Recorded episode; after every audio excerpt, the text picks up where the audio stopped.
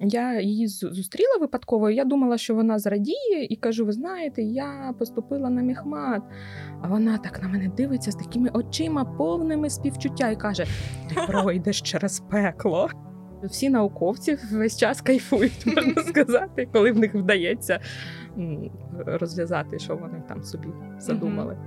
Так, от примерно як Архімед закричав Еврика, погрузившись у ванну, так, щось таке було. Друзі, привіт! З вами її подкаст. Це подкаст Wonderzine Україна, де ми говоримо з сильними жінками про кар'єру, лідерство та гендерну рівність. І ми його ведучі Софія Пилипюк та Таїсія Куденко. У цьому епізоді Софія спілкувалася з математикинею, докторкою фізико-математичних наук Оленою Ванєєвою. На початку цього запису я чесно зізналася, що жила стереотипним уявленням про себе як про гуманітарія. Але Олена переконала мене, що ці ідеї вже давно застарілі і насправді немає поділу на гуманітаріїв і технарів. І мені здається, ця розмова взагалі піде на користь усім, хто вважав себе далеким від математики, бо ми встигли поговорити про її якісь неочевидні застосування, наприклад, що математик за допомогою обчислень відкрив планету Нептун. І навіть про математику кохання ми теж поговорили. Математика може пояснити кохання. Так, Олена наводила приклад математично доведеної поради про стосунки з книжки, яка так і називається «Математика кохання». До речі, дуже раджу подивитися одноіменний TED-ток авторки цієї книжки. Цей епізод подкасту створено у партнерстві з ООН «Жінки в Україні» на підтримку глобальної кампанії «Покоління рівності». Доброго дня, Олена. Доброго дня. Я дуже рада, що це вже наше не перше інтерв'ю. Ми з вами спілкувалися для матеріалу до Міжнародного дня жінок. І я радію, що ми можемо, так би мовити, продовжити нашу розмову вже от в такому форматі подкасту. Так, я теж дуже рада. Взагалі, хотіла почати з того, що коли я готувалась до цього епізоду, я зловила себе на думці, що я досі вважаю себе, це в лапках, гуманітарієм. Я не можу сказати, що мені там точні науки якось гірше давалися значно в школі, але там ближчими мені здались гуманітарні.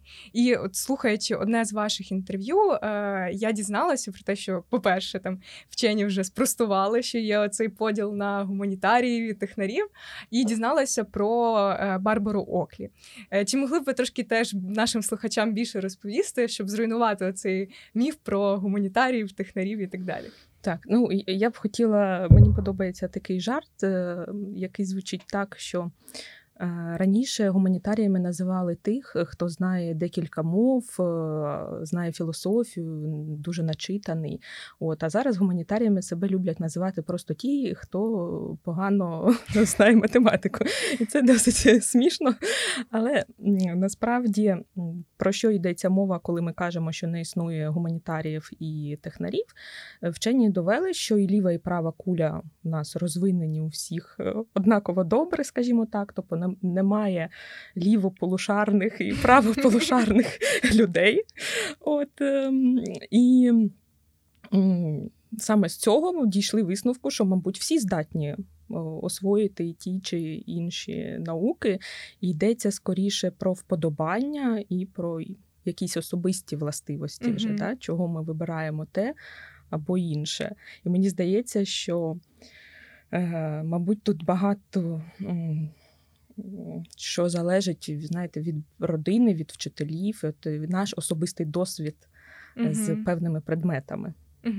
А от я вже згадала про Барбару Оклі, від вас дізналася про неї. Розкажіть про неї трошки, бо її історія, мені здається, класно ілюструє, що немає цього міфу про гуманітаріїв і технарів. Ну, це американка, яка в школі їй дуже погано давалася математика, і вона потім вивчилася на російську філологію. Це було вже давно, тобто це було актуально, це були часи холодної війни між Америкою, да, та Радянським Союзом, тобто це була така модна в неї професія затребувана, але потім холодна війна скінчилася, і вона якби не розуміла, куди йти з цією професією, вона потрошку вирішила освоювати нову спеціальність, а саме інженерію, ось такі технічні науки. І спочатку воно їй давалося не дуже добре, але потім вона зрозуміла, що якщо наполегливо цим займатися, тобто розбивати якісь задачі на маленькі підзадачі, да, вбивати оці зомбі-прокрастинації, які нам всім заважають щось освоїти, тобто вона виробила якийсь алгоритм, І успішно потім захистила навіть кандидатську дисертацію або PhD в Америці. І написала про це книжку, що, знаєте, я змогла і ви зможете. Але, мабуть, відмінність її книжки від просто «Я змогла і ви зможете», що там дійсно надані якісь конкретні поради. І ще в неї вийшла вже друга книжка, у нас переклад, яка називається «Домашні уроки без мороки». Угу. Саме для школярів теж якісь от поради, як все це робити ефективно.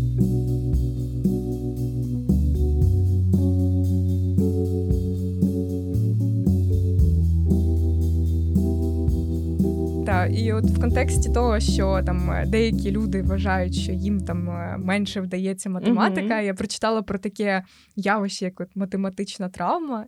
Тобто людей виникає страх перед якимись математичними завданнями чи рівняннями. Це, умовно кажучи, коли ти виходиш до дошки і все, колінки трясуться, ноги підкошуються, що тут перед всіма треба показати свої знання з математики чи там з якихось інших точних наук. І, власне, я почитала, що психологи це пояснюють, як страх зробити помилку, умовно кажучи, що там, коли ти розв'язуєш там якісь рівняння чи якусь математичну задачу, ти маєш це зробити швидко, точно і так далі. І це створює таку напругу якусь. Як взагалі, на вашу думку, можна заохочувати там молодь чи школярів вчити математику так, щоб їм не нашкодити, умовно кажучи, щоб не виникала ця математична травма і страх, що ой, в мене це не виходить і я цим займатися не буду? Угу. Ну, я також декілька років тому читала статтю цю про математичну травму. Мені це було, звісно, цікаво, що є таке взагалі, що таке з людьми трапляється. І, наскільки я розумію, на це є багато причин. Це може бути, дійсно, травма, нанесена вчителям. Але мені здається, що зараз настільки вже в школі заборонено вчителям нічого поганого казати дітям чи щось таке. Мабуть, це вже не так часто трапляється, але раніше от мої батьки розказували, що дійсно вчителі досить часто просто обзивали там їх і кричали: «А, ти не розв'язав, ах, ти ж такий дурень». І це при всьому класі. Да? Ну, тобто, при такому підході зрозуміло, звідки виникає математична травма. І моя мама розказувала, що в неї щось таке було чи з вчителем фізики, що вона дуже боялася, що її визовуть і от будуть кричати потім чи щось таке. Але є багато причин. Одна з них – батьки. Батьки можуть нанести цю математичну травму. І от, наприклад, я була на батьківських зборах у класі свого сина, і одна мама почала казати, що «Ой, моя дівчинка гуманітарій, вона такий гуманітарій, це лише в 4 класі». Коли не зовсім ще зрозуміло, да, що там з кого буде, але вона сказала: «От я ніколи не розуміла математику, і вона, на що їй це потрібно?» І ось я їй теж, до речі, я не витримала і почала їй казати, що не треба таке казати своїй дитині. Чому? Коли ми кажемо, що в мене не вдавалося, а ти моя кровинушка, і в тебе нічого не вдасться, ти хоч як старайся, да? То в дитини вже опускаються руки. Тобто от батьки можуть якби такими словами вже нанести цю математичну травму. Вся наша родина не розуміла математику. І ти теж. І ти теж не зрозумієш. Оце може бути, тобто, від вчителів, від батьків. Багато може бути причин, але як зробити, щоб цього не було? Звісно, багато дуже залежить від вчителя. Не хочу в жодному випадку образити вчителів, які, можливо, нас хтось послухає з вчителів математики, тому що в школі дійсно багато класних вчителів. Але є випадки, коли в школу приходять викладати люди, які дійсно ненавидять свій предмет. От я не дуже розумію, чого вони туди йдуть. Це така для мене загадка психологічна, але таке є. Я хочу навести приклад. У мене якраз така вчителька була з математики десь у 5-6 класі. І невідомо, чи стала я б математиком, якби вона залишалася в нас далі. Коли я вже вступила на Мехмат, я її зустріла випадково, я думала, що вона зрадіє, і кажу: «Ви знаєте, я поступила на Мехмат». А вона так на мене дивиться з такими очима, повними співчуття, і каже: ти пройдеш через пекло. І от я тоді зрозуміла, що вона насправді ненавидила математику. І вона пішла дітей, я пам'ятаю, що вона казала просто: діти, відкрийте підручник, читайте. Угу. Потім: діти, розв'язуйте, все. І коли людина не любить свій предмет, вона не може прищепити любов до нього дітей. От на рахунок заохочення до математики, я вже сказала, що велику роль відіграють викладачі. Uh-huh. І я знаю, що у вас теж була історія, що коли ви вже навчалися в університеті, у вас був один викладач, який, власне, надихнув вас піти в математику, займатися математикою як наукою. Знову ж таки, як в школі, так і в вузах, не всі люди люблять те, що вони займаються. І ми бачимо, що іноді викладачу все одно, чи розуміє студент щось, чи ні. Ну, якби він приходить без ентузіазму. А мені трапився такий викладач, який був дуже сам захоплений наукою, займався нею впродовж всього свого життя. Тобто він розповідав, що коли в нього народились діти, він весь час настільки думав про диференціальні рівняння, що складав їм казки про диференціальні рівняння. І казав: от маленька похідна пішла там до лісу. Ну, тобто, ви розумієте, тобто людина цим жила, йому це все дуже подобалось.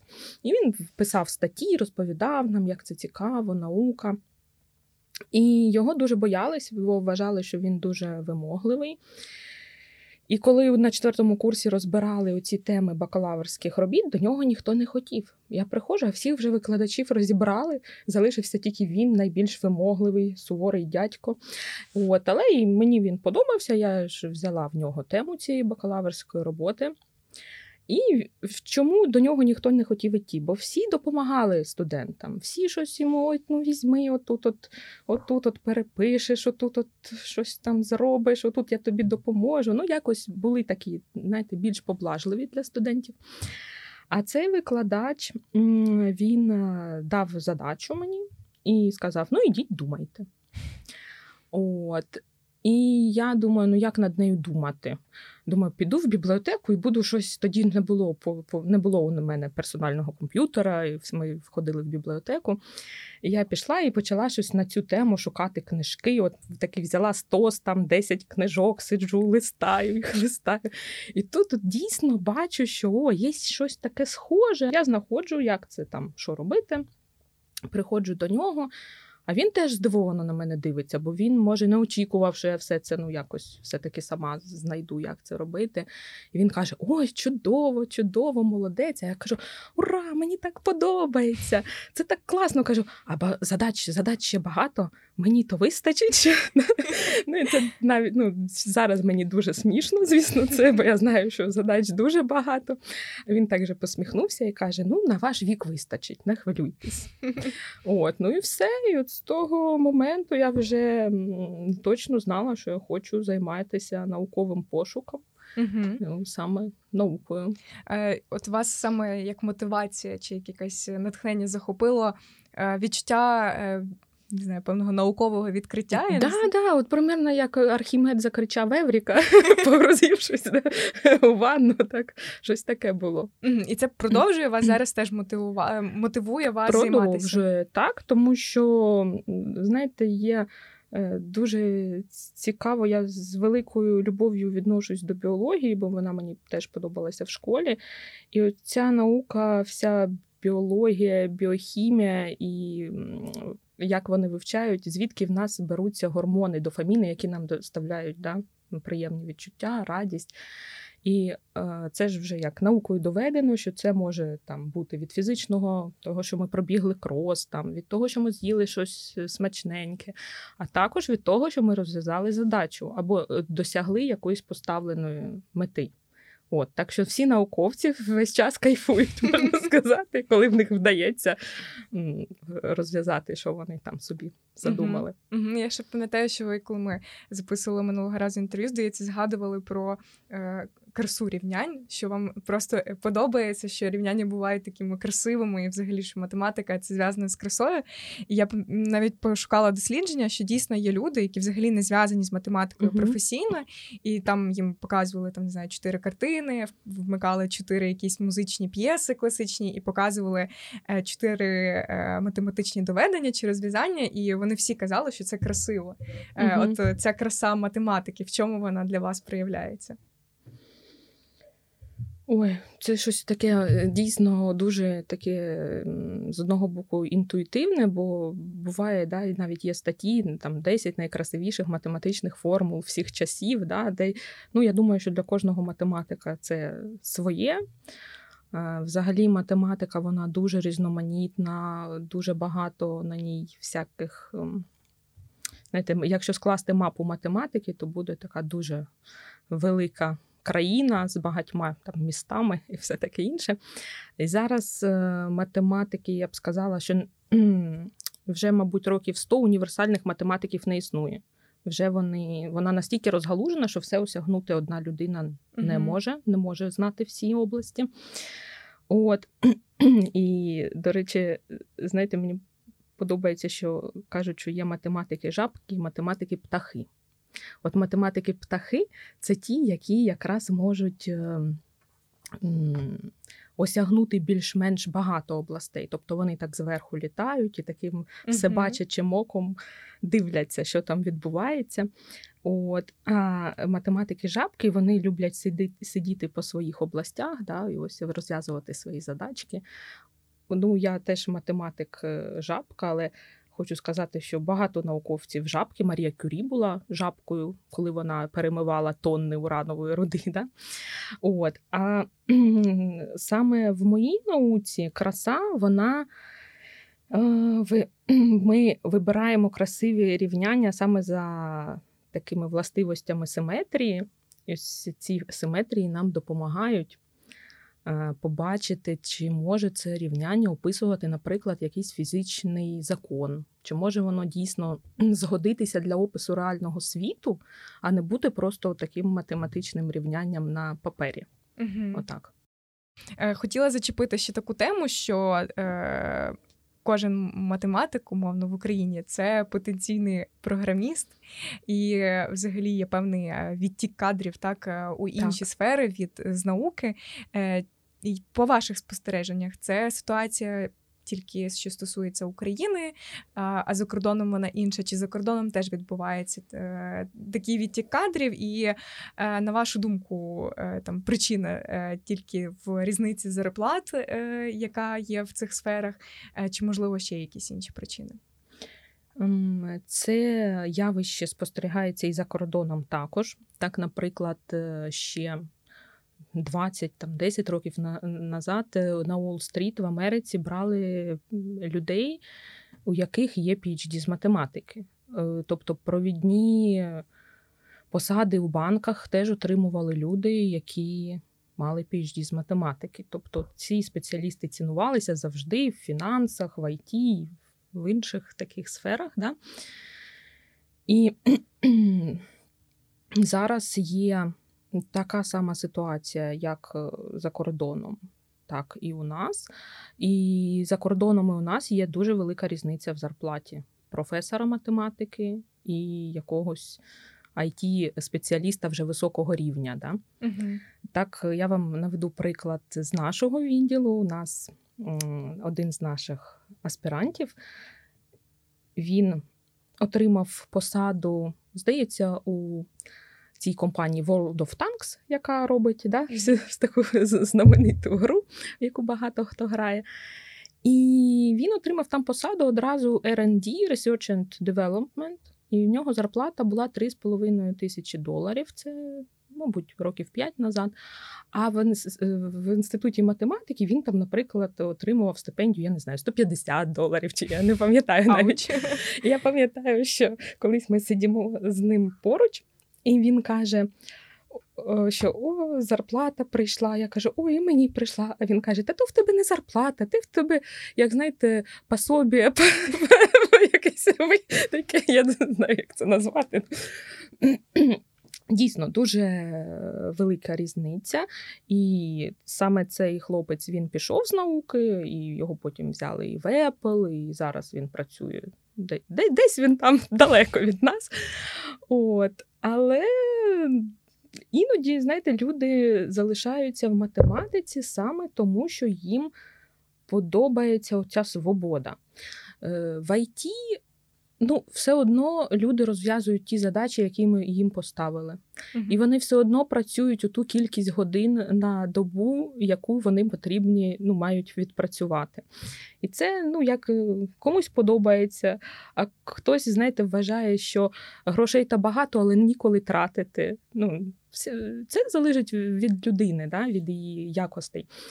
От. А мені подобається в моїй професії, що це робота творча, що ніхто не може мене, примусити з 9 до 6 думати про якусь теорему. Я можу активно працювати декілька днів, якщо в мене є натхнення, а потім я можу, сподіваюсь, мене не слухає дирекція мого інституту, нічого не робити тиждень, бо в мене творчий застій. От, так що мені подобається саме це, оця свобода. Угу. Я хотіла нагадати, що цей епізод подкасту ми готуємо в партнерстві з ООН Жінки в Україні на підтримку глобальної кампанії «Покоління рівності». І, власне, про рівність в науці хотілося б теж ще окремо поспілкуватися.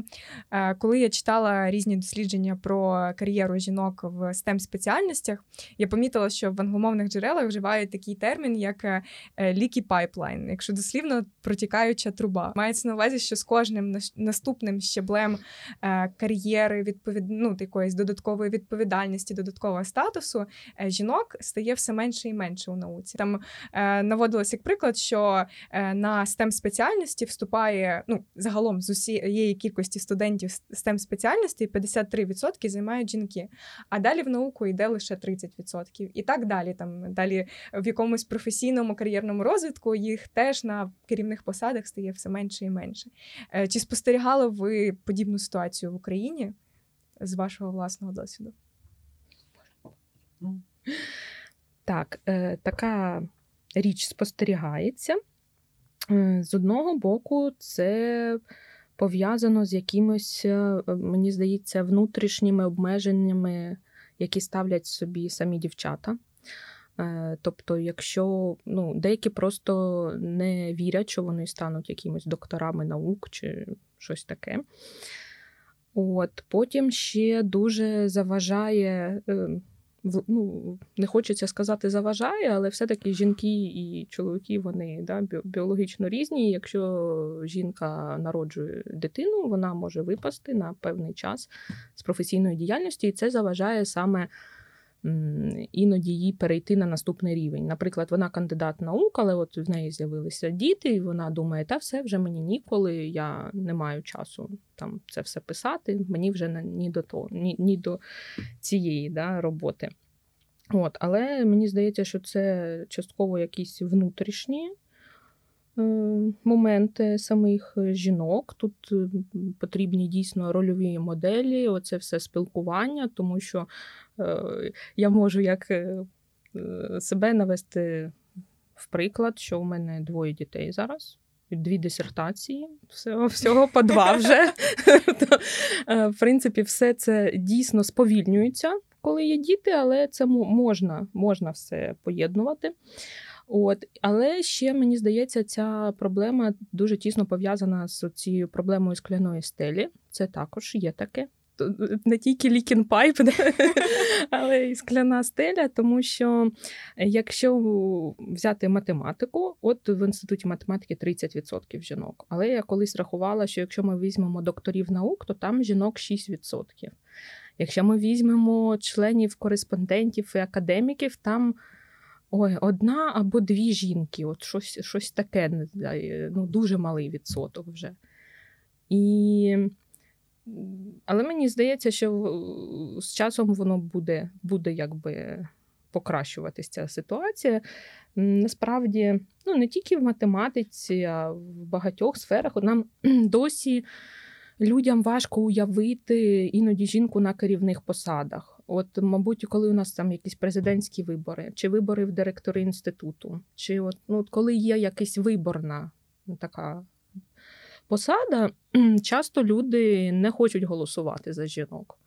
А чому? Це вже, от, знаєте, це такі упередження, які укорінені десь дуже далеко. І от чим більше буде з'являтися жінок на цих посадах, тим більше воно якось буде, мені здається, з часом покращуватись. Угу. От про створення рольових моделей і взагалі певне підсвічування жінок у науці. Ви стали лауреаткою, поправте мене, якщо я неправильно говорю, Української премії ЮНЕСКО для жінок у науці. Я от почала якось ресерчити, а чи ж багато жінок взагалі отримують якісь премії в науці чи в математиці, і натрапила, що Апелівську премію з математики вперше отримала жінка тільки в 2019 році. Так. Взагалі, на вашу думку, чи важливе оце підсвічування успіхів жінок у математиці і взагалом в науці, саме такими якимись преміями, чи, можливо, є якісь інші способи створення рольових моделей? Ні, ну, премії – це чудово. Правильно сказали, в 19-му році от перша жінка Карен Уленбек стала лауреаткою з Америки. От. А також за рік чи два до того першою філдсовською лауреаткою жінкою стала Мір'ям Мерзахані з Ірану. От, тобто це от перші такі, да, ключові фігури, які от у нас є як приклади, що жінки отримали такі високі нагороди. Ну, знову ж таки, вони отримали нагороди, де вони саме, які можуть отримувати і чоловіки також. Премія L'Oréal ЮНЕСКО, вона відрізняється тим, що там, да, суто такий жіночий, жіночий конкурс. Але я думаю, що це також важливо. Чому? Тому що після цього конкурсу вони дійсно роблять умови, щоб ці жінки ставали більш видимими, давали інтерв'ю, тобто, ну, я думаю, що потрібні якби і такі конкурси також.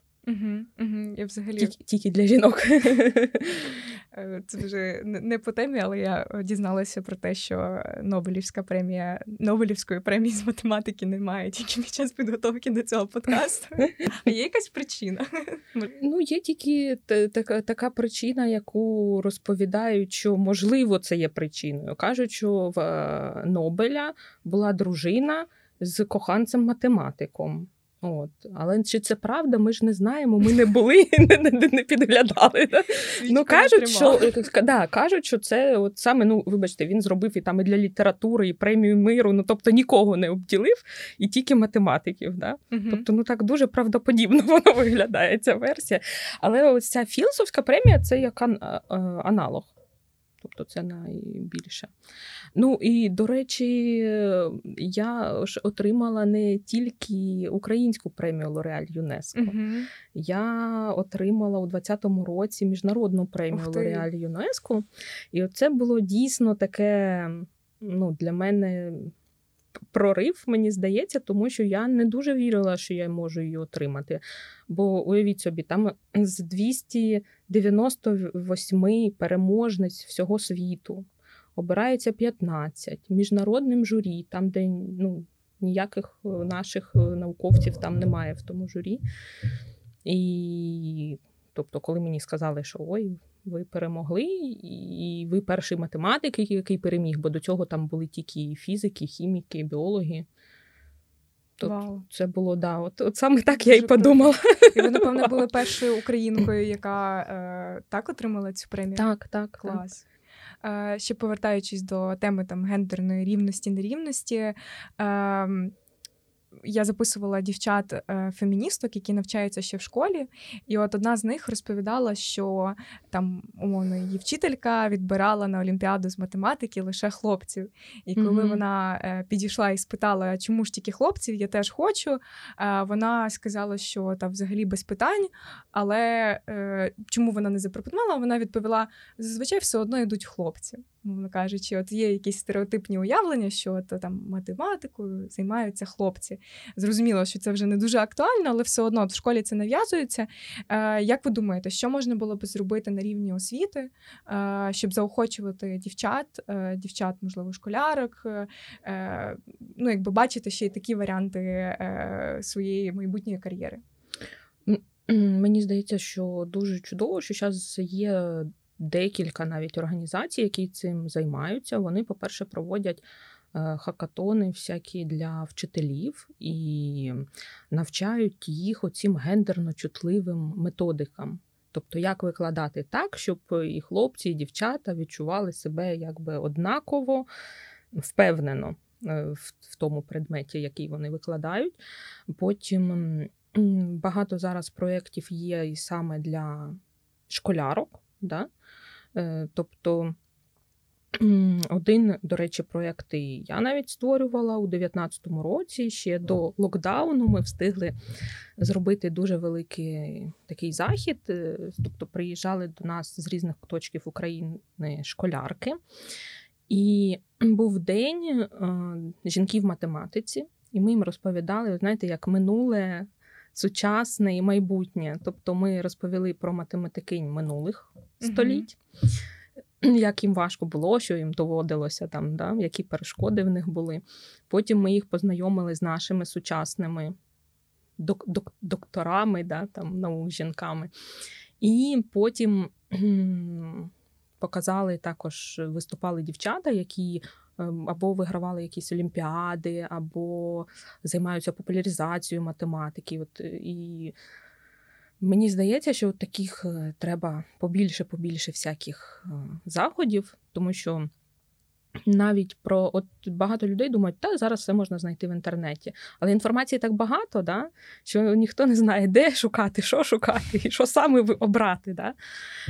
От, і навіть там були студентки, і вони сказали, Боже, ми ніколи не чули, що от 200 років назад теж були якісь видатні математикині. Да? Ну тобто... так, бо в школі, в підручниках там, напевно, тільки Марія Кюрі і, ну, умовно кажучи, з взагалі жінок-науковиць були там одиниці, яких якось висвітлювали. А з вашого власного досвіду були ви ситуації, коли там під час навчання в школі чи в університеті вам казали, ну, якось хтось з викладачів проявляв якісь ставлення, що, мов, дівчата так собі в математиці, хлопці краще? В школі, на щастя, не було. Не знаю, може, тому що у нас були жінки, ці вчительки, але не було такого. А в університеті було інколи. Тобто, пам'ятаю, що був викладач, який прямо під час лекцій багато запитував щось, ну, звертався до аудиторії, і він звертався тільки до хлопців. От завжди, він жодного разу не назвав ім'я жодної дівчини, він казав, Олександре, от як вам ця теорема, там, чи Микола, прокоментуйте ось там щось. І це було дуже, ну, дуже відчувалося. От я пам'ятаю, що був один такий викладач. І, ну, особисто я зіткнулась з такою ситуацією, коли я вже вступала в аспірантуру.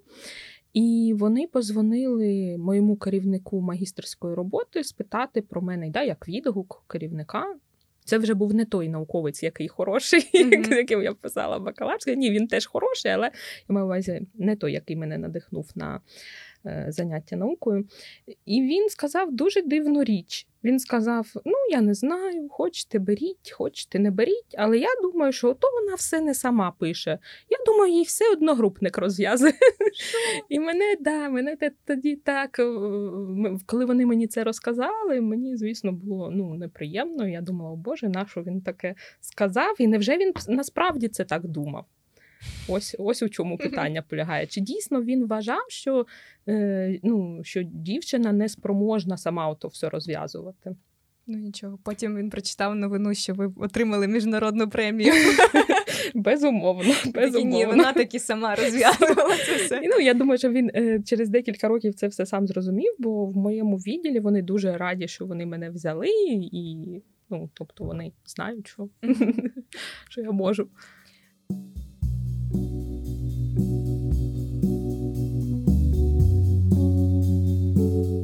Також у цьому сезоні подкасту ми просимо наших героїнь пояснити нам простими словами якісь актуальні розробки, відкриття чи просто цікаві явища з їхніх галузей. І от з вами хотілося б поговорити про якісь неочевидні відкриття, які були здійснені за допомогою математики. Можливо, ви могли б навести кілька прикладів. Ой, я із задоволенням. Мені дуже подобається приклад, коли математики щось робили, скажімо так, в інших науках, перші за вчених, які працюють в тих науках. Наприклад, як відкрили планету Нептун, що астрономи її не бачили, не знаходили, не розуміли, що вона там є. Але на той момент був відкритий лише Уран, попередня перед Нептуном планета. І от помітили, що математики зробили розрахунки, в які там дні, години вона має з'являтися на небосхилі, там, щоб її було видно. І потім побачили, що воно трошки там є якісь відмінності, щось не сходиться в тих таблицях. І зрозуміли, що щось на ту планету впливає, є якась сила, яка от трошки змінює її орбіту. І насправді два математика це взялися рахувати, один з Англії, один зі Франції. І той, який з Франції, Левер'є, він порахував, по-перше, набагато точніше і набагато, все це гарно виклав, свої розрахунки. І потім от почалося таке. В нього навіть не було телескопа, тобто він почав звертатися в обсерваторії і казати, що дивіться, я все порахував, от в такий-то час, просто подивіться, там є планета. І йому відмовили в двох, здається, цих обсерваторіях. Що нащо нам це треба. Але у Німеччині, тобто у Франції, в його рідній, йому відмовили. А у Німеччині вони подумали, а чого би не подивитися, і вони її знайшли. І потім вони йому написали, що так, ви були праві, ми відкрили нову планету. І Нептун називають планетою, відкритою на кінчику пера. Тобто планету, яку повністю відкрили завдяки математичним розрахункам. І, до речі, ті, хто її побачив, вони хотіли назвати її Янус. Не знаю чому. Але вони потім сказали, ні, її відкрив той математик, хай він дає назву. І перше, що він сказав, що давайте Нептун. Потім, правда, він сказав, а може давайте моїм прізвищем Левер'є. Але вони сказали, та ні, вже краще Нептун. Пізно. В будь-якому випадку, мені здається, це такий класний приклад, що математики, знаєте, багато закидають математикам, що от вони щось сидять, рахують, нікому не потрібно, абстрактне, але це зовсім не так. І математики завжди, на передовій науки. По-перше, тому що математика – це мова для всіх інших наук. Я маю на увазі технічних і природничих. І оці мені часто питають, що там ваші рівняння описують. А я кажу, як, що? Все. Хімічні реакції описуються рівняннями. В біології, там, наприклад, можна рівняння описують, хто переможе, хижак чи жертва на якомусь ареалі, там, де вони живуть. Навіть там є моделі, які описують, що от якщо ми живемо, і у нас є тут носії різних мов, і яка мова переможе там, і таке інше. Тобто математикою можна описати абсолютно все, що завгодно, і все, що нас оточує, комп'ютери, інтернет, вайфай, все таке інше. Це, за цим стоять якісь математики, які все це в свій час нарахували. Одним ще з таких неочевидних застосувань математики є те, що премію за наукові досягнення, які у прикладній сфері у 2008 році отримала голландська залізниця. Мені здається, це вже неочікувано, справді. А саме в них було там багато математиків, які розробляли новий розклад для залізниць Голландії. І от ви будете сміятися, але за цим стояла чиста математика, дуже складні задачі оптимізації, оскільки їм потрібно було, оскільки Голландія маленька країна, і їм просто ніде більше вже зробити цих колій, де, тобто треба було зберегти інфраструктуру, а зробити, щоб пасажирів перевозилося набагато більше. І було купа умов, всі ми розуміємо, що треба зробити розклад так, щоб для кожного потягу вистачило колії, щоб він там став, щоб вони не зіткнулись потім десь по дорозі. Тобто є ціла купа умов. І для цього знадобилася нова, скажімо так, математичний прорив, за який навіть дали потім премію. Ух ти! Да. І, правда, там потім голландські журналісти все одно писали, що там щось там людям незручно, а десь там за коротка стоянка, а математики сміялися, що, знаєте, що всім не догодиш. Всім не догодиш, бо оптимальність, вона може бути для пасажира, може бути для залізниці, щоб вони все це ефективно робили, математики зробили, думаю, тим, хто їм замовив для залізниці найкращий варіант. І ми навіть з вами перед записом вже встигли трошки поговорити про, що навіть, умовно кажучи, кохання теж можна описати з допомогою математики. Ви принесли якраз книжку «Математика кохання». Може, можете навести кілька прикладів, про що там йшлося? Щоб наш підкаст був корисний для молоді, скористатися порадою з книжки «Математика кохання», що якщо, наприклад, у нас є якась вечірка, і там є якісь хоч 5 дівчат і 5 хлопців, то математики порахували, що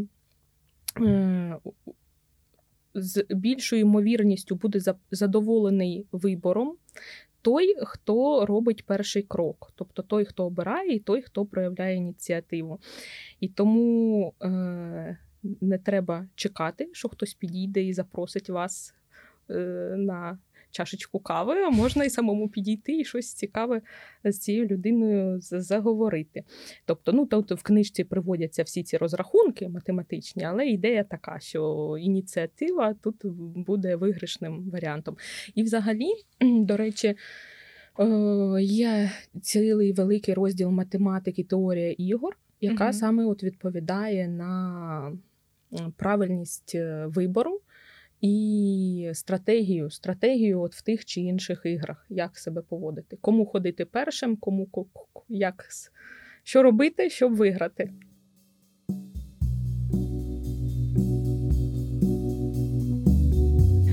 Також наші партнерки з організації STEMISFEM просили молодих науковиць поставити вам запитання, і я зараз пропоную послухати одне з них і дати на нього відповідь.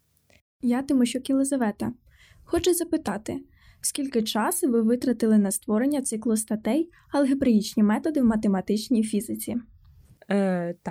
Я можу сказати, що я займаюся алгебраїчними методами в математичній фізиці весь час. От як я прийшла в аспірантуру, так я цією темою і займаюся. Тобто всі мої статті більш-менше підходять в цю тему. А отже, я займаюся цим вже 16 років. Ого. Я якраз хотіла дотичне питання ще поставити. Взагалі, скільки у вас якось найменше і найбільше часу пішло на вирішення певного математичного завдання? Це буває дуже по-різному. Я пам'ятаю, що була одна стаття, яку я десь рік рахувала цю задачу і писала цю статтю, і в ній потім було 64 десь сторінки, в журналі мілким шрифтом 46, але це, мабуть, було найдовше. Тобто це залежить від, знаєте, як фундаментальності задачі, яку ви поставите. Насправді можна було розбити це все на підзадачі. От ми порахували одне, написали маленьку статтю, але ми хотіли зробити вже таке велике дослідження, і мабуть, рік. Але іноді, коли задача буває, що вона не розв'язується, у мене є такі довгобудови, як ми іноді бачимо будинки, які колись там почали будувати і покинули. Так само є у науковців зі статтями. У мене є декілька статей, які просто лежать там з 2007 року чи якогось, а потім я до них повертаюся іноді, щось дописую. І от колись, може, воно колись дорозв'язується. Да? Угу. Було в мене також історія, коли мені дали першу задачу в аспірантурі, а вона була якась важка для мене в той час.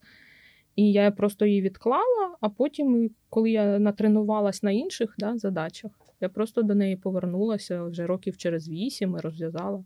Тобто у нас буває так, що воно не обов'язково ми одразу це робимо. Ми маємо дозріти самі для того, щоб якусь проблему розв'язати. Дякую дуже, Олена. Я думаю, що якщо в когось ще з наших слухачів було уявлення, що математика – це щось далеке, думаю, що ви сьогодні точно переконали їх, що це щось близьке і дуже цікаве. Сподіваюсь на це. Цей епізод подкасту створено у партнерстві з ООН «Жінки в Україні» на підтримку глобальної кампанії «Покоління рівності». У студії була математикиня Олена Ванєєва і редакторка Wonderzine Україна Софія Пилипюк. Підписуйтесь на наш подкаст, щоб не пропустити нові випуски, а також залишайте нам оцінки та відгуки. Почуємося!